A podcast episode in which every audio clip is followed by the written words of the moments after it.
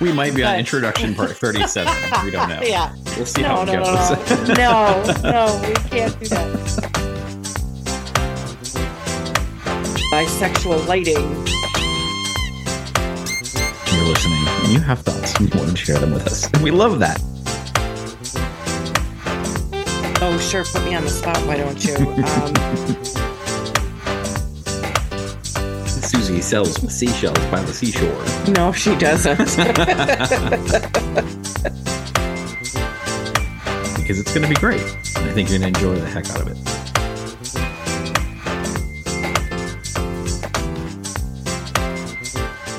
Welcome, everybody, to Writing Out Loud. Just kidding. Welcome, everybody. Let's try this again. Sometime I think you should like leave some of these intros in that were hmm. mistakes and us laughing because you know what? It's enjoyable. It is enjoyable. Welcome, everybody, to Write Out Loud. That's the name of this podcast, and it's the one that you chose to listen to, so I should probably get the name right. My name's Matt Cassem, and this is Dino. Tina, the lovely, the magnificent, the wonderful, the brilliant Tina. Oh, I know. I should have you mix up your intros more often. I think I got more compliments than ever.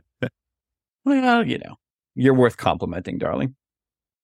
Oh, goodness, goodness. So I'm excited because I think we found a topic again this week. You know, again, we're talking about Heartstopper. We're talking about writing and how this all comes together. But what I really, really, really thought was kind of interesting was we talked about getting into the minutia, the little tiny details that aren't actually part of the story and yet they drive the story because they don't, they're not front and center, right? They're those things in the background that just sort of happen that just sort of add a little bit of color and flavor to the story and bring it to life even that much more. And sometimes they influence you without you realizing them. So what I'm referring to is just those tiny details, right? And I know you and I have had conversations about some of these in the past, just based on things we found. Yeah. I found a BuzzFeed article from Tessa Fahey that is the 33 Heartstopper details that are small and clever, but you might have missed them the first time. I think what's really cool about this, we're not necessarily going to go through it all in, you know, top to bottom. We're just going to talk about a few of the ones that really kind of stood out to us. And I think also then relate Yeah. that back to how do you, I mean, this is a show, right? You can do things like that with a visual medium. Right. You can also do it with writing. I mean, it's, Mhm. it's, if you think about again, your favorite books, your favorite series, the ones you read over and over again. I know one of your favorites is Harry Potter. Yes. You think about the things that you remember that aren't necessarily plot points or character. The little details that stand out to you are usually the things that are added, you know, later. But the little details are really just the little cursive thing at the end of a sentence, you know, just the little Mhm. flourish, calligraphy, what have you. It's, it's what makes it stand out to the reader. It's the confetti at the And party. like I said, your favorite, it's the what? the confetti at the party, Yes. right? The pop of the champagne cork. Yep. It is that thing that just makes you quote the line, you know, the detail that makes you go, Oh my God, how brilliant is this writer? It's so funny that, you know, we should bring this up because I had an edit over the weekend that we got to chatting about one particular thing, Mhm. and that was the hero's nickname for the heroine. And like she l- let it there. It happened. And then it was like she kind of used it randomly. And I'm like, no, use it on purpose. Use it in a way that like the audience is going to take away. Oh my God, you know, this is the cutest nickname ever. Instead of sweetheart, darling, babe, those, it was this thing that made it stand out from the rest. That's the kind of details we're going to be talking about. The things that just make whatever it is stand out just a little bit more. It's the exclamation point on the end of the sentence. Mm-hmm. Absolutely. I love it. Yeah. One of the things you had sent to me, and this is actually number one on the list, the tree on the Truham school uniform, right? Actually blossoms Yeah. as the seasons change Yep. and as their romance kind of blossoms, which is a really fun little detail, right? And again, it just kind of draws your attention Yeah. without even realizing it that it's doing that Yeah. and just kind of makes that feel a little bit more like you're watching everything grow. Yes. And the thing is, is that I, I think I read it on Tumblr somewhere. Someone said, Hey, anybody notice this? And then, you know, upon one of my other rewatchings, I did take note of it. And, and it was, it, again, it's one of those flourishes that if you miss it, it's not a big deal. It's not going to affect anything in the story. Mm-hmm. But when you know about it, it makes the story that much fuller. hmm And I, I was looking through your 33 list and the number two right after it is that in the tree picture, the, the patch, it has spades. Mhm. But during the fantasy sequence, Charlie's fantasy with Nick, it turns to hearts. I mean, how clever is that? Yeah. How clever is that? Yes. you know, it, it makes me think of these aren't the things. Now, I haven't looked through the entire list, but That's I can imagine just even kind of paging through it. These weren't things that were generally written into the script. These were things that happened afterward, you know, either with the cinematographer, the set designer, the costume designer. Probably the costume designer's like, Hey, I got this idea you know that's why you know specifically with with this type of writing television movies it really is a collaboration. It starts with the script but it finishes with all of the other co-creators within that. In a way that's partially true with the book. It is a solitary endeavor but the way i work with my clients and i've got to imagine this is this way with other editors you know, there are things that we notice that maybe the writer didn't notice because they're too close to the work. hmm And so, you know, like I said, with my edit this weekend, we discussed the whole nickname thing. And my goodness, I can't wait for draft two because I know she's going to do something up real good with this and even take it beyond what I had even suggested. Yeah. But yeah, it's again, it comes down to the little details that just make it more full. I would also equate, like you were talking earlier, you know, this Heartstopper is television, so it's easier to see mm-hmm. details.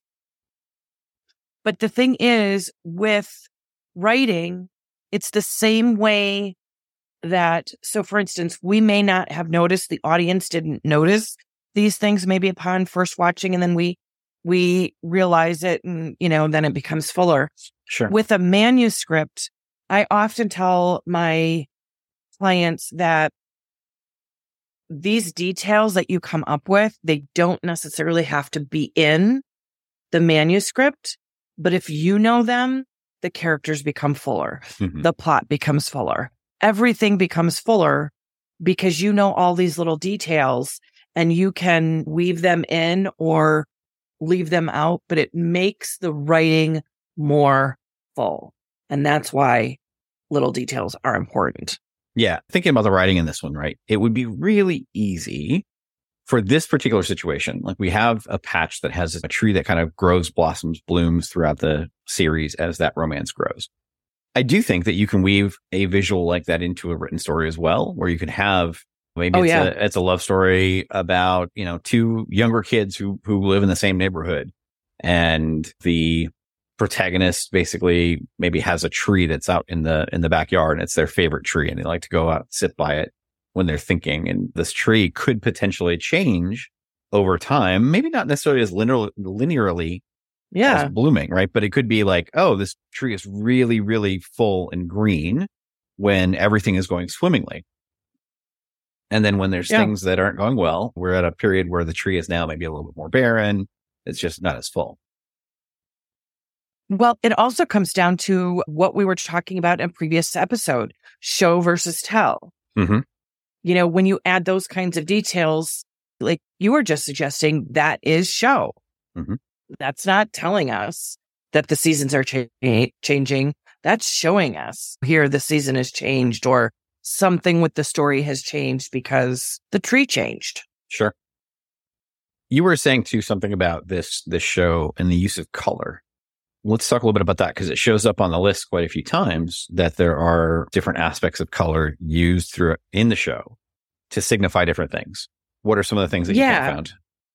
Well, the first one that really stands out, and I noticed it, I noticed this aspect definitely on the first watch, and that's the blue yellow with Charlie and Nick. You know, they each have a representative color. And I read later, probably again on Tumblr, that someone suggested that when they were together, so Charlie's bedroom, specifically the the bed sheets, the mm-hmm. comforter, were yellow in the beginning, and then they became green when Charlie and Nick were together because yellow and blue make green. I don't know if I recognize that myself. I don't know if maybe it's my, you know, my apps that I'm watching Netflix on that maybe didn't quite have the same color. Um, but I think it's a great idea. And I think that, that they do use the use of blue and yellow.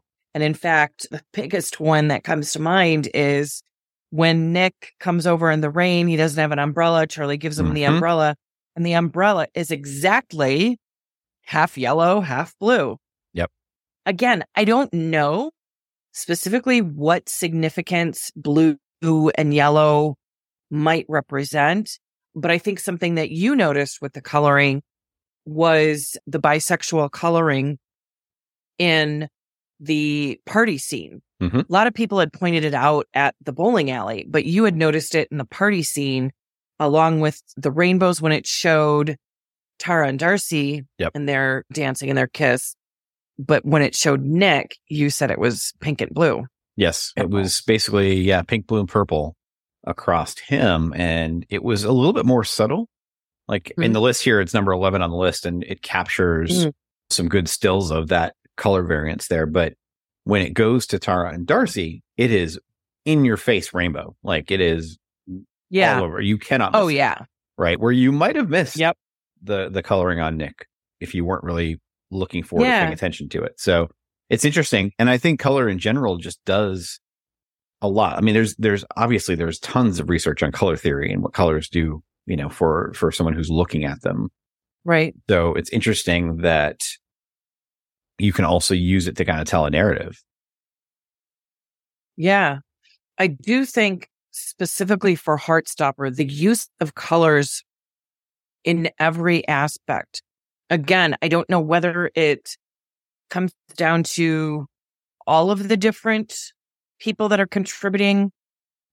I do know that something that I noticed immediately on the first watch was all of the cinematography rainbows, not just the ones that were put in in the background or whatever, but specifically with the camera flares Mhm. and looking at different things Yep. and the rainbows that were showing up. You know, all of that really contributes to the story. Mhm. And again, I don't know if that was something that was written into the script, but I've got to imagine it wasn't. And that because all of the people that were working on Heartstopper are LGBTQ plus positive.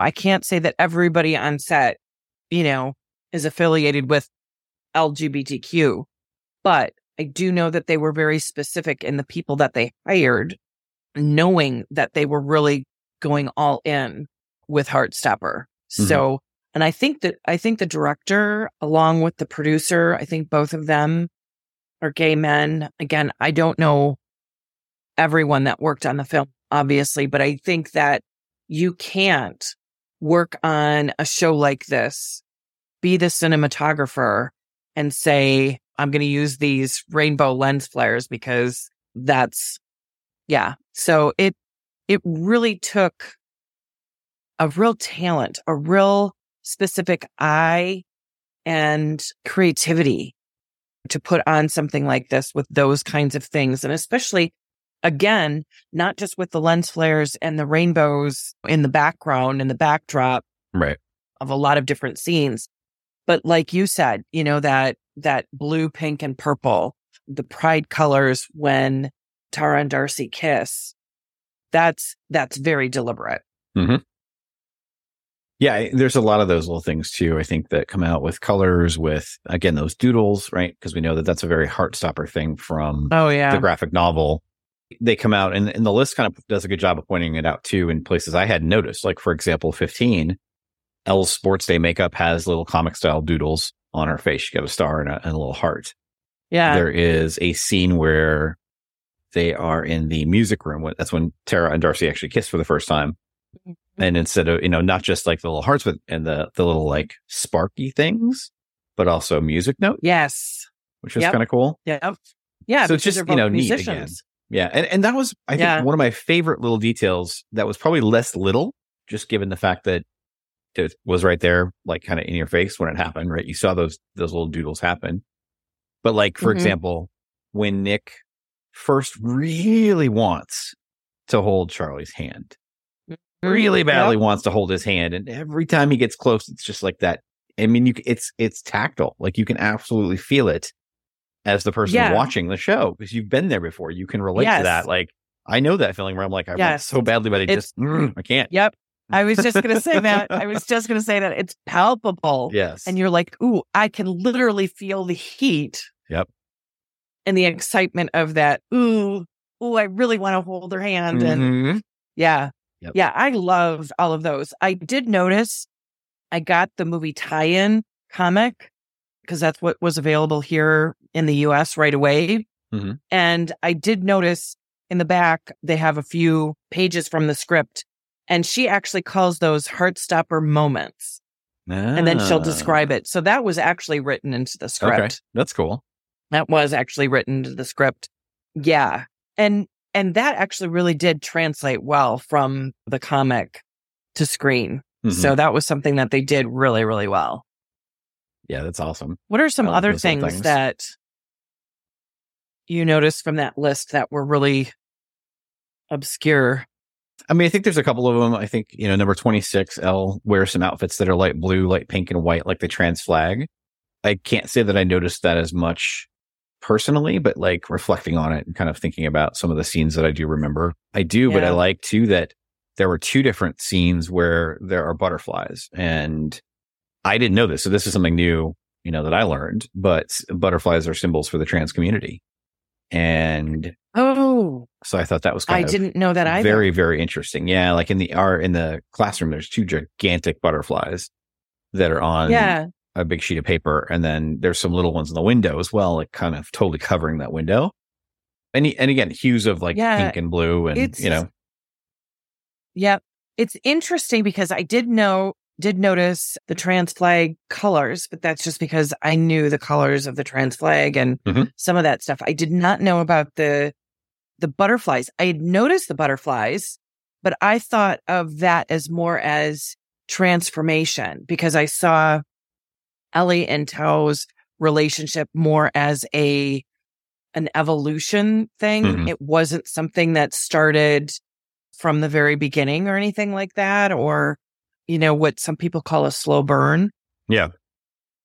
friendship into a little bit more of a romance. So I kind of, I think I attributed the, the butterflies to that, but I love that that has that dynamic of trans representation. That's Mhm. wonderful. Yeah. It's really, really cool. I also think when we first started talking about this and then into prior to recording this, one of the things that I mentioned was like, we should talk about as we did with the first couple of them, like how do you bring that to life in writing? How do you do that when it's not a visual Right. medium?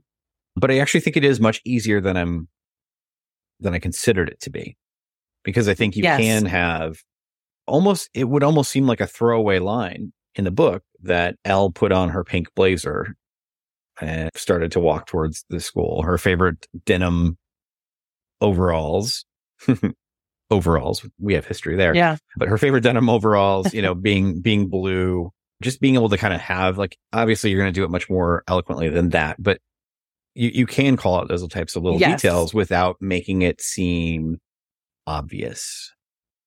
Yes.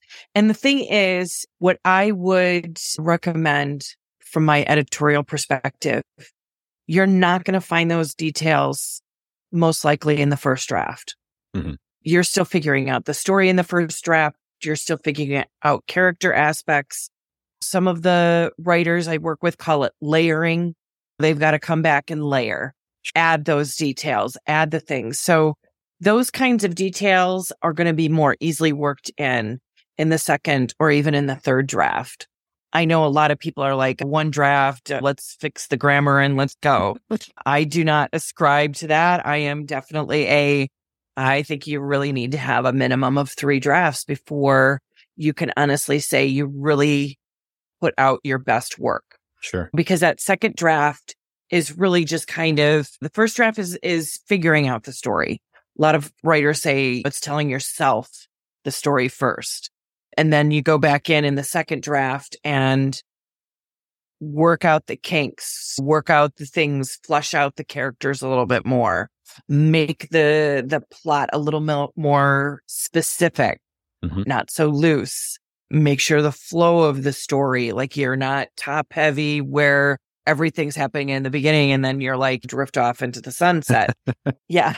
And the third draft, that draft really is, if you haven't had a chance to work on the details, that's when you can absolutely add those layers and details. And like you said, if you wanted to add that aesthetic of Elle wearing the trans flag colors, you could literally add that in, like you said, in a more nuanced way than what you were describing. Yeah. Pink blazer with her blue jean denim overalls. Yeah, absolutely. And that actually adds another layer of that show versus tell. Hmm. You're showing the audience Ella's proud of her colors, wearing them, indicating, and it can be one of those things. Maybe the audience at that point doesn't know that the character is trans and they have, you know, added this piece that as it goes on gives more details and more volume to the character. Yeah, I was thinking like it- it, Absolutely. could absolutely be used as foreshadowing in a way as well, right? That's another another Oh, yeah. good way to do it is foreshadow some of the reveals that are going to come later. And again, you're most readers are not going to pick up on it right away. Unless it's something really in your face obvious, but even then, most of the time, if it's done just in, in service of the narrative and kind of the description of the area, most people aren't gonna aren't gonna get it. I think as we kind of wrap this one up, looking at the number 32, it talks about how everybody's bedrooms represent their personalities. So literally, Yes. Charlie's room is cluttered, generally creative, full of references to his favorite bu- books and music. Um, Nick's room is neat and stereotypically masculine. Darcy's room is total chaos, and Tara's room is full of stuffed animals. Right, and, and it fits those characters so well Yes. based on what we know. Right? Yes. Isaac's room Yeah. is full of books. Tao's room is edgy and carefully curated. Elle's room is artsy, Yes. full of handmade decor. Like it's it's really kind of interesting. And again, something you can easily do for your characters in describing a setting for them, right? If it happens to further the narrative, describing the setting for that. Don't just do it just to do it, but you know, Absolutely. And again, those those are adding more depth to the Mhm. characters. You know, specifically with Tao, even though we don't really get to know him really well in the first season, we do know some things about him. I mean, he is an art house buff, film noir Mhm. buff. He's the one who not only does he have the posters and stuff, but like we're going to have a film night and it's not going to be Marvel, the Avengers style stuff. So Yep. yeah, there is a lot that you can add with those details that gives much more depth to the characters without really having them have to say a word. Mm-hmm. Yeah, so I think the challenge this week is going to be all about how do you work in those little details, like without rewriting a scene completely. How can you buff it to maybe add a few little details here and there that actually do serve as a little bit more depth for the character, or do serve as a little more depth to the story, describing the situation, describing the individual, again, without being in your face. It's those small details. So how do you do that? Think about that with your writing. Um, and really, again, don't rewrite, just add to. Yeah, that's a great idea. And in fact, I would take that challenge a little bit further and just say anyone who is working on their second draft and finishing up their second draft, or maybe they've set aside uh, the second draft um, or handed it over to their editor or whatnot. Take it and do it again and, and add some layers, add some more details, add some things to the character, to the descriptions, any of that kind of stuff. Like you said, to add more depth. Absolutely. Yes. Well, perfect. I think we've got a lot to work with there, and we had had some really fun conversation around that one. I liked it. I liked it a lot. So where, where, my dear, can they find you if they want to know more about Tina? They need more Tina. Where can they find you? They can find me at bookmatchmaker.com. If you want to email me, it's Christina at bookmatchmaker.com. Otherwise, you can generally find me at Instagram hanging out. Do a lot with my stories there. You can find me at the other social media too, but I'm not, always there, so you might not catch me. But yeah, Perfect. give me a DM. Perfect. And you, my dear, where can they find you? I can always be found with all of the details at Cassem, C A S S E M dot O M G dot L O L. Well, very good. Thanks again for a wonderful episode this week, and I'll look forward to hearing from all of you and for talking to you again next week, my dear. Yes. Me All right. too. Have a good one. You too. Bye.